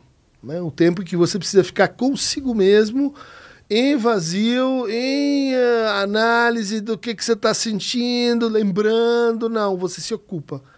Ou seja, é, é como se você eh, tirasse o tempo necessário para acomodação das coisas em você e substituísse isso por mais inputs. Come mais, né? mais informação. Resultado, no final do dia, você tem mais informação do que você conseguiu processar. Fica um déficit, uma, um, um superávit para o dia seguinte. Resultado, você dali a pouco tá, você não consegue mais ficar presente no seu corpo, nas suas palavras, na relação com o outro, eh, porque não cabe mais. Né? Mas só pra vocês saberem, antes de começar a gravação aqui, ó, o professor falou que ele tava dando uma um peãozinho com um pondé, né? Esses dias desses. Pessimismo é igual, né? Não, Isso aqui dá- senhor. dá- aqui Não, dá- não, de Sérias falar aqui, divergências com o Pondé. Termina de falar, eu falo assim, ah, então é isso aí, né? Pra- boa sorte pra você que tá vivendo a vida, você tem que ser feliz. Não tem muito. É, tem um conceito que eu tava dando uma olhada ali em, é, em algumas obras suas, e eu queria conversar um pouquinho com você, professor, que é o, o encontro na mata. Uau! O que, que é o encontro na mata? Você leu mesmo, hein? Isso aí, Porra, isso que a aí gente é- pesquisa, é, professor. É, é complicado isso aí. É mais ou menos o seguinte, né? A- a- tem um paradigma muito forte nas ciências sociais, né? na teoria da antropologia, nas ciências sociais, que a gente chama de eh, paradigma da troca simbólica. Né? Então, a gente vai entender o que é uma cultura, o que é uma sociedade, o que é um povo, e você então analisa como as trocas são feitas. Né? Então, como as palavras são trocadas, como ah, as pessoas saem de uma família e entram em outra família, como acontecem relações entre formas de vida, entre religiões, entre pro- projetos de vida, entre ideologias, né? Ou seja, o, a- o conceito-chave é a troca. né? A troca que pode ser por algo igual e pode ser por algo eh, diferente. né? É, isso ah, originou, né, está na base de um conceito muito importante para a psicanálise e para a antropologia que chama estrutura. Né? A gente fala em racismo estrutural, a gente fala em estruturas sociais. São, no fundo, o quê? Gramáticas de troca. Né? É uma espécie de assim, programa que já vem pronto em que você pode usar para fazer troca, mas as regras da troca são dadas ali. Né? Estão estipuladas de forma inconsciente. né? Assim como quando a gente usa a linguagem, a gente usa a gramática sem parar para pensar se isso é uma ora- oração coordenada, adjuntiva ou, ou subordinativa. Né? Bom, isso vale para boa parte das nossas sociedades, mas existem algumas sociedades ameríndias, especialmente no Brasil, ao norte do rio Xingu, que têm um outro, uma outra forma de vida. Elas são nômades, andam na floresta e as trocas são mais assim esporádicas, né? São pequenos grupos. E, os Arabaité chegaram a ter 500 habitantes só. Uh, fugitivos, os outros indígenas estavam predando eles, eles uh, escapavam de um lado para o outro.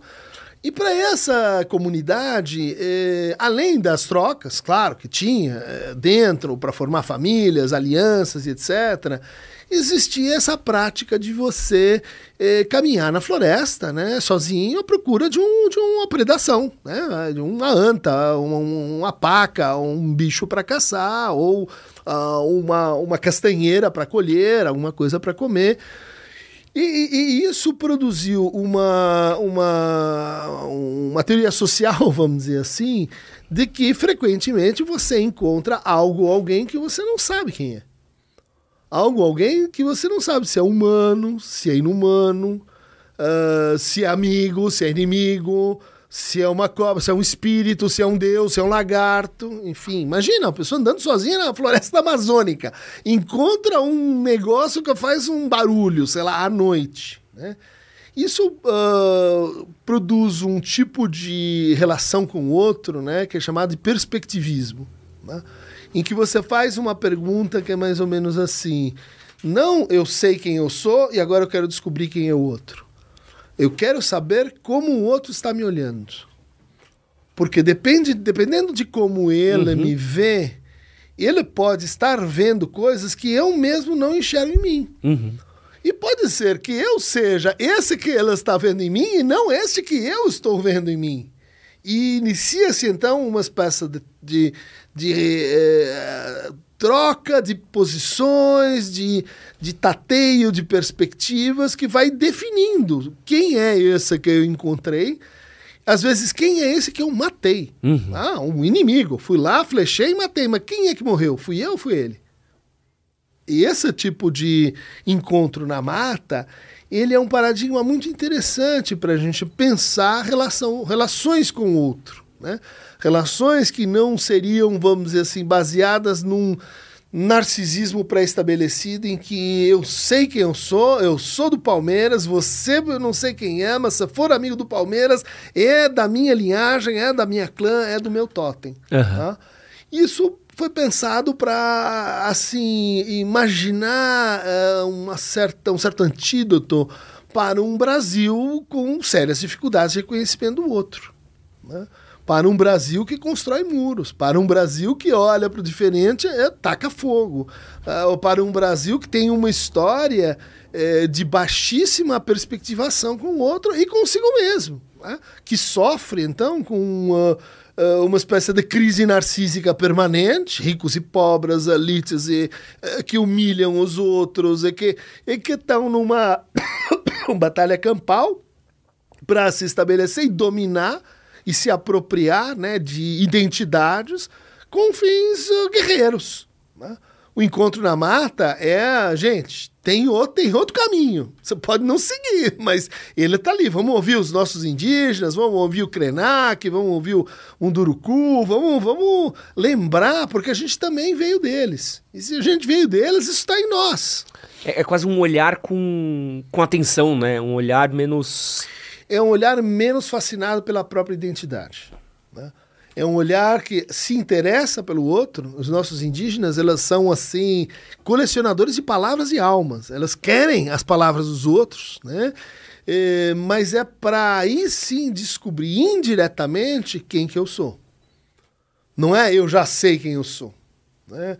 Eu, eu, eu, tenho a prerrogativa né, de estabelecer quem são os que, que são os alguéms e quem são os ninguéms. Né?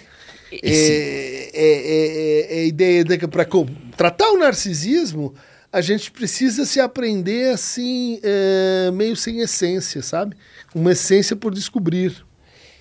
Pô, isso vai completamente contra a cultura do coach, É. a cultura da performance, Sim. a cultura do empreendedorismo, Sim. A cultura do, assim, o importante é saber o que se quer. ou self-made man, Ah, vai muito... Self, né? Self é, é você, você, SA, você precisa, enfim, se dominar, se governar, ser produtivo, se pensar como uma uni- unidade de combate.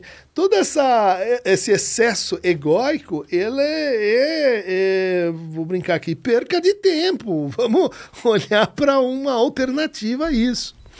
Outra parada que eu gostei muito que você fala é do processo de condominialização do Uhum. Brasil. O que, que é esse processo do- do- da condominialização? Palavra difícil de falar. Condominização, né? Olha, ah, você fez um recorte interessante, né? Quando falou de que, bom, a gente tinha um mundo rural e à medida que a modernidade vai avançando, a gente vai indo para cidades, né? O Brasil viveu muito esse, esse dualismo, né? Até a década de 70 a gente discutia o Brasil do campo e o Brasil das cidades, né? Como fazer para resolver essa equação, porque valores diferentes apareciam na literatura modernista, como é que a gente faz para se reconciliar com isso que está no passado, mas no fundo ainda é Brasil, né? Nos anos 70, a gente vê assim aparecer um novo projeto de Brasil. E esse novo projeto está baseado numa espécie assim de modificação das famílias brasileiras. As famílias brasileiras elas precisam se modernizar. Ou seja, aquela velha figura do empregado doméstico que vem ah, do escravizado, do agregado, daquele sistema de favores e etc., começou a se tornar assim insuportável. Né? E estamos pensando no momento em que São Paulo, o Rio se verticalizam, que você tem uma grande migração do Nordeste para o Sul, ou seja, as cidades aumentam, surgem as periferias, e aí vem essa ideia brilhante de que assim é muita mistura. É muita mistura e a gente não está conseguindo lidar com isso. E essa mistura está entrando dentro das famílias. Eu não, eu não tenho mais aquela confiança que eu tinha antes. Vamos assistir o filme lá da, da Ana Mui Laerte, né? Que horas ela chega. ah, que é um filme que retrata exatamente isso. Bom, nesse momento a gente então inventou um novo Brasil, uma nova família brasileira que ela vai pensar o seguinte: olha, o Brasil é muito grande, não dá para a gente fazer tudo direito em todo lugar. Então vamos pôr um cercadinho aqui, vamos pôr muros aqui, e daí dentro desses muros a gente faz a nossa cidade. Com as nossas ruas, com o nosso síndico, com a nossa arquitetura, e vai funcionar tudo bem aqui dentro dessa nossa faixa de Gaza dos ricos. E daí, isso é o quê? É, é uma forma de vida, é um, é um instrumento para assim sintomático para não lidar com a diferença. A diferença de raça, diferença de classe, diferença de gênero, diferença de etnia. Você, você, você cria né, as bolhas digitais. Né? Por que, que o Brasil é um grande consumidor de redes digitais? Porque nós viemos de uma cultura acostumada, que naturalizou a condominização da forma de vida, e daí foi para o quê? Como é que é a nossa educação? Vê lá os grandes grupos universitários eh, comprando o Estado, eh, fazendo o que bem entendem na educação desde sempre. Como é que é a nossa saúde? Ah, são os grupos e mesmo. E agora o que está acontecendo? Milícia no Brasil é condomínio. É reprodução da lógica do condomínio, que é, no fundo, um fracasso da. Gente, isso aqui é república. É de- de espaço público de todo mundo. O Estado não pode se demitir. Não vou lá no Morro do Alemão, ali eu não cuido, deixa, entrega aquela essa parte, deixa morrer de Covid, porque tanto faz. Isso aí é, é- é um Estado, vamos dizer assim, é, que decide necropoliticamente que alguns vão morrer, outros vão viver. Acho muito engraçado, porque. Até que no nosso papo você falou a coisa do quando você aprende um conceito e as ideias parecem que encaixam melhor. Porque essa é uma coisa que eu vi principalmente em viagens, assim. É, por exemplo, fui aos Estados Unidos. A propriedade privada é maior nos Estados Unidos. Então, essa é a minha casa. Não é nem um condomínio. Aqui você pisa no. Eu lembro de uma experiência que eu tive nos Estados Unidos que eu pisei num gramado com um grupo de pessoas. A gente tomou uma bronca por pisar no gramado da casa da pessoa. Falei, uau, sabe? Aqui é um. Não posso pisar aqui. É, eu lembro da minha experiência na Europa, das viagens que eu fiz, de quando eu morei lá, do quanto um- existe uma preocupação muito grande com o coletivo, do tipo, praças, parques, uhum. apartamentos muito pequenos, mas espaço muito aberto, ruas muito boas de se andar, então tudo você faz a pé, Metrôs, transporte público. Uh, é uma coisa meio. Óbvio, um, um pouquinho do meu jardim, uhum. mas eu sei que eu vou ter uma locomoção, uma cidade tão boa de se habitar que tá tudo bem, eu troco um por outro. Uhum. E aqui a gente tem essa coisa do condomínio, né? Acho que tem um, tem um bairro aqui próximo, é, que é um bairro que é colado no centro de São Paulo, que não é um dos melhores lugares de se morar da, uhum. da cidade. E esses dias eu vi um condomínio de duas torres, numa rua com lotado de morador de rua, cracudo e tal. E o preço do apartamento, sei lá, 500, 600 mil reais. Isso é muito louco, porque alguém construiu um lugar, uhum. cercou. Você não, não vai se preocupar com essa rua. Não vai ter uma praça aqui, não vai ter um uhum. asfalto legal, não vai ter uma calçada legal. Por quê? Porque a nossa cidade vai ficar aqui dentro. Por que a gente tem que se preocupar com o que tá na rua se aqui dentro tá tudo bem, né? Isso. E a gente tá sendo empurrado muito para isso, né? Do tipo, oh, a polícia não vai cuidar de você. A polícia não vai cuidar da sua casa. Então, uhum. por que você não muda pra um condomínio? Pelo menos lá. Você faz a sua segurança, você faz os seus vizinhos, você, você planeja a sua vida, e daí vai ficar tudo bem, né? É, e, dane-se a praça, e dane-se o coletivo, e dane-se o bem-estar, e dane-se o urbanismo é um quase um feudo, né, que a gente cria. É, e um feudo que depois as pessoas vão começar a dizer assim, que meio chato, né? Só tem gente como a gente. a monotonia começa então a impulsionar excesso e abuso de substâncias, começa a impulsionar o que o Freud chamava de narcisismo das pequenas diferenças, que é assim, uh, quando a gente é muito parecido, o fato de que você tem o Nike da última geração torna você alguém super mega maioral, porque o meu é da penúltima geração. Então, as pequenas diferenças elas são fonte de grandes discussões, são grandes de, fonte de grande agressividade, são tomam muito tempo das pessoas e assim por diante. Né? Então, a, o desprezo pelo, pelo coletivo, você tem razão, né? mas assim, uma dupla incidência do que significa o espaço público no Brasil. Né? Para os ricos, espaço público é um lugar que eu posso me apropriar. Eu posso comprar lá o pedaço da praça, negociar, enfim. A praia, a ilha. Usar, né? exatamente. A, a praia particular, olha que incrível ideia, né? A ilha que é só minha.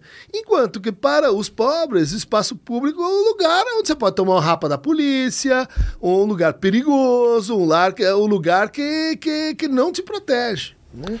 Nossa, é uma tristeza tão grande. Aí, ó, tô falando.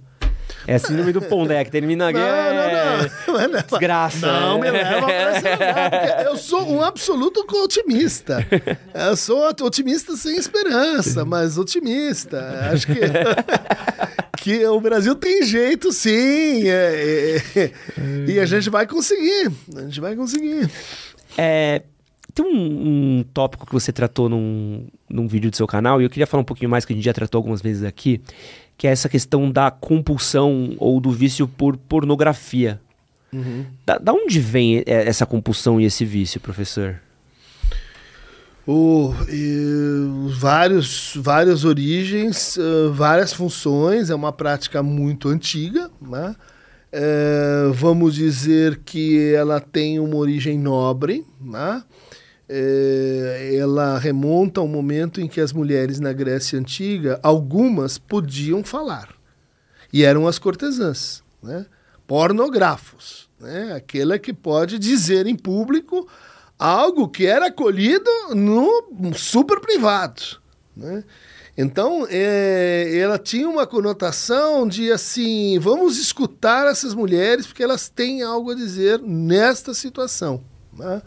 Bom, claro que aí você vai, vai dizer assim, mas tem a pornografia, que é um mercado né, que explorou mulheres trabalhadoras sexuais desde sempre, produzindo objetalização, produzindo humilhação, produzindo, reproduzindo né, é, formas de sexualidade, é, vamos dizer assim, degradantes, né? É, a gente tem uma, uma atitude diante disso que é mais ou menos assim: a, a pornografia guardado, né, a forma como ela é produzida, Isso mudou bastante quando a gente tem um ambiente digital, em que uma certa pornografia, uma certa prostituição, ela, ela, ela saiu de cena e, entrou uma outra forma de lidar com a sexualidade, com, a, com as intimidades, com o encontro sexual, né? Gente pode dizer assim, a, a pornografia é como se fosse assim um tempero, né? Você pode usá-lo, né? Um momento, principalmente, em que você está meio em déficit com a sua fantasia. No fundo, a gente trepa, a gente tem prazer, é com esse brinquedo uh, abstrato que são nossas fantasias. Nossas fantasias não precisam de nenhum pompom, de nenhuma botinha. De Se você sabe usar a sua fantasia, uma pornografia é quase que assim um, uma, um, uma brincadeira da expansão de de universo, descoberta né, de, novas, de novas versões para sua fantasia e etc. Mas há muitas situações, especialmente as situações neuróticas, em que o sujeito ele, ele teme boa parte das suas próprias fantasias. Ele, ele amassa a sua vida de fantasia, ele não quer saber disso, ele trabalha demais. De repente, ele diz assim: Mas eu não penso mais em sexo sumiu da minha cabeça. Não tem mais espaço para isso. Como é que você está tratando a sua sexualidade, como é que você está tratando a sua fantasia. Então, nessas, uh, uh, vamos dizer assim, nessas situações mais problemáticas, você vai ter um uso né, da pornografia que é assim em vez de. Tá. Né? Não é o caminho para, não é o condimento para você inventar um brinquedo novo, mas é se eu não assistir o filme pornográfico, eu não consigo ter uma ereção se eu não usar aquela, aquele objeto, eu não vou ter prazer no meu encontro sexual. E aí isso significa o quê? Que a tua fantasia ela tá tão manca que você precisa de um mísero objeto de realidade para ela engatar, né? É um pouco assim, é, aquelas pessoas que, que só conseguem manter um, um, uma, um erotismo se for uh, um, um novo encontro. Uhum. Pô, porque a força do, da novidade, daquela, daquela sedução, ela é muito grande. É como jogar gasolina. Ô, oh, joguei gasolina, olha só o fogão que fez. Mas e a tua capacidade de manter né, o teu erotismo na tua fantasia, conjugando isso com intimidade, conjugando isso com uma vida comum? Zero. Ponto. Aí você vai se tornando dependente da pornografia. Aí a pornografia vai, vai virando o seu meio de vida. Né? Então, pode ter uma compulsão, pode ter uma dependência, você, você pode ficar, vamos dizer assim, é, é, meio que incapacitado para o seu próprio erotismo. É, seu próprio erotismo né? Você tem que comprar o erotismo do outro. Né? E como é que trata? Como é que cuida? Tem um é, botão de reset? Uhum. Não é difícil. Não é difícil. É, é, é aquele, aquele quadro que você diz assim é, conta mais né, a disposição do sujeito do que a dificuldade de fazê-lo. Né? Muitos consumidores vorazes de pornografia são uh, aquele mesmo tipo que diz: Eu não vou lá falar para aquela menina que eu gosto dela, eu não vou dizer que eu tenho aqui uma vulnerabilidade eu só posso entrar em campo se eu for assim o bengalão da janela do super macho. Daí se diz assim, sua fantasia tá meio, meio limitada, né, amigo? Você não consegue é, vesti-la para falar com outra pessoa e ter, vamos dizer assim, um encontro onde a fantasia vai fazer parte, mas outras coisas também vão fazer parte, né? Então, incels, red pills, masculinidades tóxicas, é, todas elas têm essa mesma uh, gramática, né? De eh, redução do erotismo, no fim. Né? Quero ir agora falar do outro lado, professor. A gente falou do uhum. consumo de conteúdo pornográfico, mas a gente teve aqui recentemente, muito polêmico, inclusive, aqui, a gloriosa beisola do privacy que não sei se o senhor tem o prazer de conhecer. Não, é, ultrapassou meu, meu Pô, léxico moral. Você não se sente um pouco bosta, Léo, quando você traz alguém esperto? Aí você fala de uma coisa extremamente mundana e a pessoa olha pra você e fala: eu não sei o que é isso, explica, meu amigo. Não, me explica que me até, até que é uma beisola do próprio. Beisola. Professor, desculpa ser a pessoa que tá te apreensando. Tudo bem. é uma garota que ela faz conteúdo erótico pra internet, uhum. Privacy, que é uma plataforma privada, e ela vende o conteúdo dela com uma brincadeira que é, ah, dois reais ou um presente misterioso. Tá. É, tipo uma cam girl. É, tipo uma cam girl uhum. de uma plataforma mais fechada, que você precisa uhum. pagar uma assinatura e tal. E enquanto a gente conversava, ela fez um comentário não sei se foi aqui ou se foi em algum outro podcast que eu vi, que ela falou sobre é, ser, ser, ter um OnlyFans é uma coisa cada vez mais comum, isso aqui ela falou, que é uma coisa que cada vez mais pessoas ter. E, e é uma coisa que eu realmente reparo, assim, que é uma coisa cada vez mais comum mesmo. Essa coisa da própria venda do conteúdo do corpo. Então, não só a gente está consumindo mais conteúdo pornográfico, como a gente está produzindo mais conteúdo. E hoje, às vezes, nem só como um método de viver, né? Eu conheço pessoas que são publicitárias e têm conta no OnlyFans, publicitárias e tem não sei o quê. O, o quanto essa produção desse material erótico diz sobre o nosso interno, o nosso inconsciente também? Eu acho que aí não é tão difícil a gente imaginar né, que há um déficit uh, crescente de experiência real. Né? E isso vem acompanhado de um temor, né, uma, uma dificuldade de, de lidar com situações, por exemplo, em tempo real dar uma aula, fazer uma apresentação num seminário, fazer qualquer coisa que você não possa regular a temporalidade da resposta. Tipo WhatsApp. Recebi agora, respondo quando eu quiser. E uhum. se eu quiser. Né? É, comentário. Se eu quiser, eu vou. Se eu não quiser, eu não vou. Né? A vida real, em muitas situações, ela coloca um tempo real em que você não pode fazer esse delay, entendeu? Uhum. Isso é sentido por muitas pessoas como extremamente aflitivo. Né? Extremamente assim, eu não, eu não vou ali.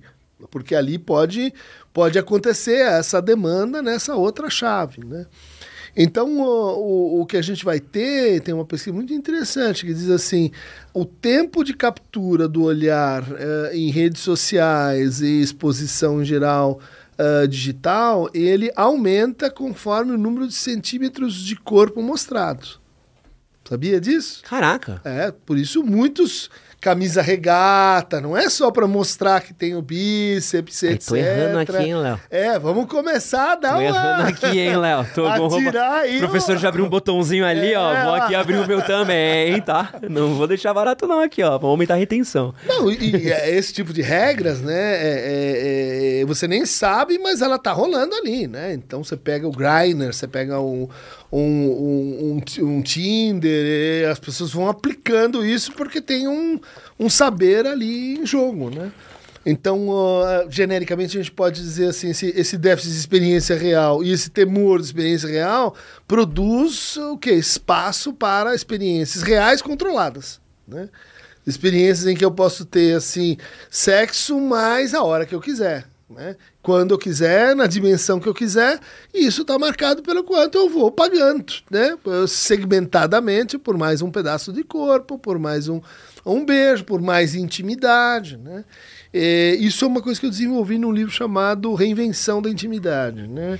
A, a relação entre o público e o privado ela se alterou dramaticamente com as redes sociais, porque o mesmo conteúdo na escala X é privado, na escala Y é público. Uhum. Tipo, você tem 2 mil seguidores. Privado, são seus amigos. 50 mil já não é mais. Mesmo o material, ele ele flutua e a gente aprende a lidar com essas flutuações. Bizarro. Quando você está falando mais para o público, quando você está falando mais com aquela pessoa. Quando você está fazendo uma intervenção para, assim, eh, produzir um efeito para um terceiro e quando você está aqui presente e negociando uma, uma fala, vamos dizer assim, mais, eh, mais privada. Essa complexidade, ela tornou, assim, mais e mais raro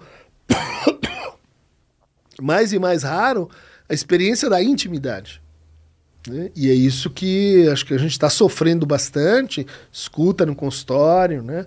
Uh, o sexo é fácil, o sexo se arruma, mas alguém com quem você possa se abrir, falar das suas dificuldades, de, deixar no varal o seu ego, dividir um pouco sua vida, criar assim essa essa experiência de compartilhamento cada vez mais difícil. Né? E cada vez mais difícil, e você tem então uma falsa solução necessária, que são os uh, segmentação de consumo de, de experiências que tem a ver com o corpo, né? e portanto produz esse, essa sensação de que isso é mais verdadeiro, de que isso é mais real. E, e o quanto eu produzir isso, eu estar preso, eu estar produzindo um conteúdo sobre o meu corpo, uhum ele me afeta, ele pode me afetar, porque eu, eu acabo me tornando um produto também, né, pro outro, de certa forma. Eu vou postar essa foto minha Sim. com um decotinho, a polpinha na bundinha, aí uhum. vai tendo um escalonamento também, né? Você também vai perdendo uma conexão sua com o seu privado, né? Sim, porque frequentemente a gente escuta isso, né? Aquela pessoa no divã dizendo, não, mas eu já saí dos aplicativos. Por quê? Porque lá só tem gente querendo trepar. É mesmo? Como é que você se apresenta? Eu me apresentar? Então, eu quero ver. Como é que é? O que você escreve? O que você põe? Qual é a foto? Daí a pessoa começa a falar, você se apresenta como um pedaço de carne. O que você espera que o outro vai fazer? É assim que você está se pondo, né? É, o que, que você disse de si aqui para valer? Ah, não, ninguém fala para valer nesses lugares. Bom, se você não põe o coelho dentro da cartola, você não vai tirá-lo de lá depois, né? Então, uh, toda uma, uh, vamos dizer assim, como você falou, uma transformação né, das relações e segmentos de relações em produtos. Né? E quanto mais você cultiva isso, mais você vai enfrentar efeitos sintomáticos, de inibições gravíssimas, né? de sentimento de inadequação pervasivo. Né? Todo mundo vamos dizer assim, se achando impostor, se achando menos do que devia, achando que está rolando a maior festa para todo mundo e você é um fracassado, que você não ganhou o seu primeiro milhão. Uh, e cultivando, por exemplo, né? Então, uma, maquiagens, e, e, operações e modulações do corpo, porque no fundo você vai se, se conformando em ser um administrador da sua imagem SA. Né? Quer dizer, sua identidade virou também um, um produto. Né? com um valor de mercado que sobe e desce nas, nas, na, na, bolsa de ações e tal.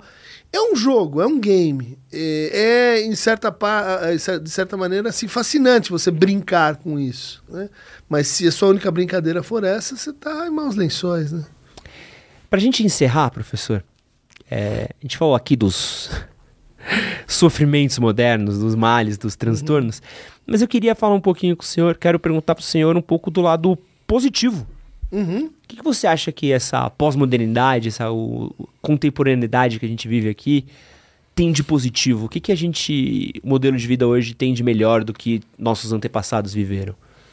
Ah, eu acho que a gente tem essa, essa experiência, né? De você poder ter um espaço de abertura para falar. A gente está muito mal ainda organizado, né? Faltam marcos regulatórios, faltam marcos jurídicos, etc. Mas você percebe que tem aí uma consciência nascente uh, que é absolutamente nova, uma consciência ecológica nascente inédita, uma consciência, vamos dizer assim, de repúdio ao racismo, de, uh, de enfrentamento da desigualdade social, que é assim, está se estabelecendo como um grande consenso. Né? É, ainda não chegamos num ponto que esse consenso é capaz de gerar, de fato, iniciativas uh, transformativas. Mas a gente vê que isso está se formando. Né? Uh, os, os, os, o, o nível de politização dos jovens aumentou para o bem e para o mal. Uh, você pode dizer tem muitas uh, tem muitas iniciativas assim que são uh, de ingenuidade de gente que está começando. Mas por quê? Porque pelo menos contando o Brasil, a gente tinha uma quantidade imensa de pessoas excluídas da conversa.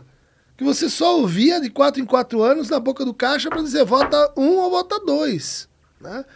Dizer, olha quantas pessoas hoje, pela primeira vez, deixaram esse lugar de, de estarem permanentemente canceladas.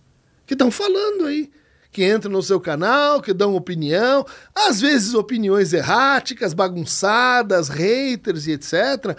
Mas eu vejo isso como o que deve ter acontecido no século XVI, quando Gutenberg inventou a imprensa. Sim. Todo mundo fazendo folhetim, falando mal um do outro, tendo sua própria versão da Bíblia. Quem diria? Jesus alado. Olha que coisa maluca.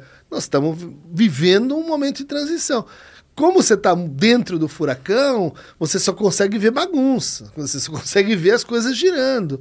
Mas recuando um pouco e tendo essa medida de história de, de, de, maior longo prazo, eu acho que as, as expectativas elas são uh, de que a gente vai enfrentar melhor vários problemas em relação aos quais a gente está muito atrasado. Né? Eu acho que vai ter uma uh, vão surgir eh, mecanismos uh, políticos né, de, de, tomada de decisão coletiva, de ação coletiva, né?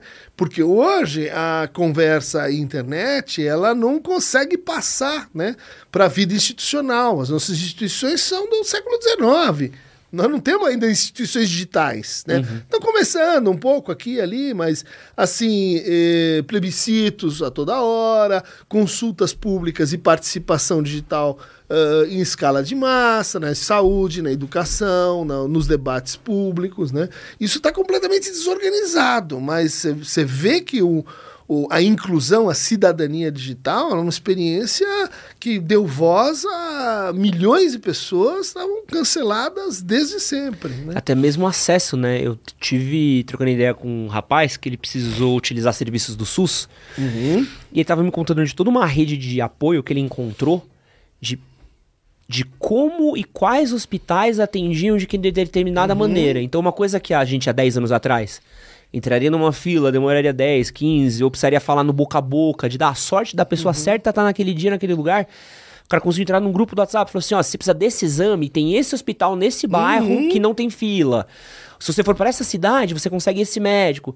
Então o cara conseguiu agilizar todo um processo por causa de uma rede Uhum. Então, mesmo uma coisa falha, que ainda. Pô, é, nem vou reclamar do SUS, é. Mas a forma como a gente enfrentou a Covid. É. Né? O, o, SUS deu conta, por quê? Porque tinha recursos aí de é, gestão uh, informática, né? Que, que são inéditos. E é, acho que é o, lado, é o lado bom, né? Porque acho que essa coisa da voz que você falou é importante, né? O acesso à informação, a voz. Uhum. Acho que. Pô, a gente que viveu o mundo offline. Uhum. É, pô, eu lembro como era pô, se eu fosse preparar essa pesquisa no ano que eu entrei na faculdade, uhum. eu não ia achar entrevista do senhor, de Sim. você online, livro, é, PDF, texto. Eu não ia conseguir achar, não ia ter, não ia existir. Uhum. Eu ia precisar uhum. ir numa biblioteca, pegar um livro, ler o livro, ver. Blá, blá, blá. Isso é uma experiência muito mais difícil que hoje. Pô, não, eu consigo achar esse material fácil, eu consigo estudar, eu uhum. consigo pesquisar, pô, o que, que é isso, o que, que é aquilo. Então, acho que a gente nunca teve tanto as. Como a gente usa essa informação que a gente tem acesso ainda é um problema, mas o acesso, pelo menos, é. é, é... Por quê? Porque falta qualificação. É. Isso mesmo. Porque como é que eu vou saber que esse canal é legal, esse aqui é fake news de ponta a ponta, esse aqui dá para confiar? Não tá muito, é muito, muito novo. É. Faltam as certificações, falta um consenso de olha que esse, esse, esse tem o certificado X, esse aqui você corre por sua conta que o, o mundo pré-internet já tinha isso bem Sim. estabelecido. Né? Nós estamos construindo. Né? É, é uma tarefa aí por vir. Né? Professor, um prazer enorme prazer gravar com o senhor. Quem quiser saber mais do seu trabalho, curso, livro, onde é que eles podem te encontrar? Podem encontrar na USP, no Instituto de Psicologia. Super fácil de entrar, gente. Uma provinha ali básica. Não, não, não. Isso é uma coisa que a gente tem batido, né? Assim, as, as pessoas sentem que a USP é para quem entrou na USP, né? A gente tem uma campanha aberta de aulas abertas, seminários abertos. Pô, legal. E, e o, a história dos condomínios começou nas associações de psicanálise. A psicanálise precisa ser mais aberta para o mundo e embaixar os, mundos, os muros da universidade. A gente precisa construir uma nova elite nesse país, uma elite responsável, uma elite mais miscigenada, uma, uma elite que, que, que tem compromisso e implicação com o que, que a gente vai fazer. E para isso não vão ser os, os eleitos de sempre, vai ser a turma que, que, que, pode usufruir da USP sem, sem ser, enfim, aluno regular. Né? Pô, que legal mas também pode entrar, enfim, em contato com a gente pelo canal do YouTube, né, o Falando Nisso é, que já tem aí 10 anos, conduzido pelo Bully, pelo, pela banda de rock do meu filho, né? Em que a gente responde perguntas de psicologia, psicanálise, de eh, filosofia, de política também, enfim. É um canal bem divertido já. E, e tem bastante curso para vender, né? Que eu sei. Olha, poucos cursos para vender. É que eles fazem muita propaganda. Mas, mas uh, eu gravei alguns cursos, né, para Casa do Saber. Uh, eu acho que tem um outro na PUC também, e, em algumas associa associações de psicanálise, né? E, tem, tem os cursos que a gente, que a gente faz escrevedeira, né? Uh, mas em comparação com Pondé, Karnal, Cortella, é, eu acho que o, o número que, de cursos que, que tem por aí é bastante modesto, vamos dizer assim. Professor, muito obrigado novamente obrigado. pela sua participação. Maravilhoso ter você aqui conversar com você. E muito obrigado a você que ficou com a gente até agora. Um grande beijo e é nóis. Valeu!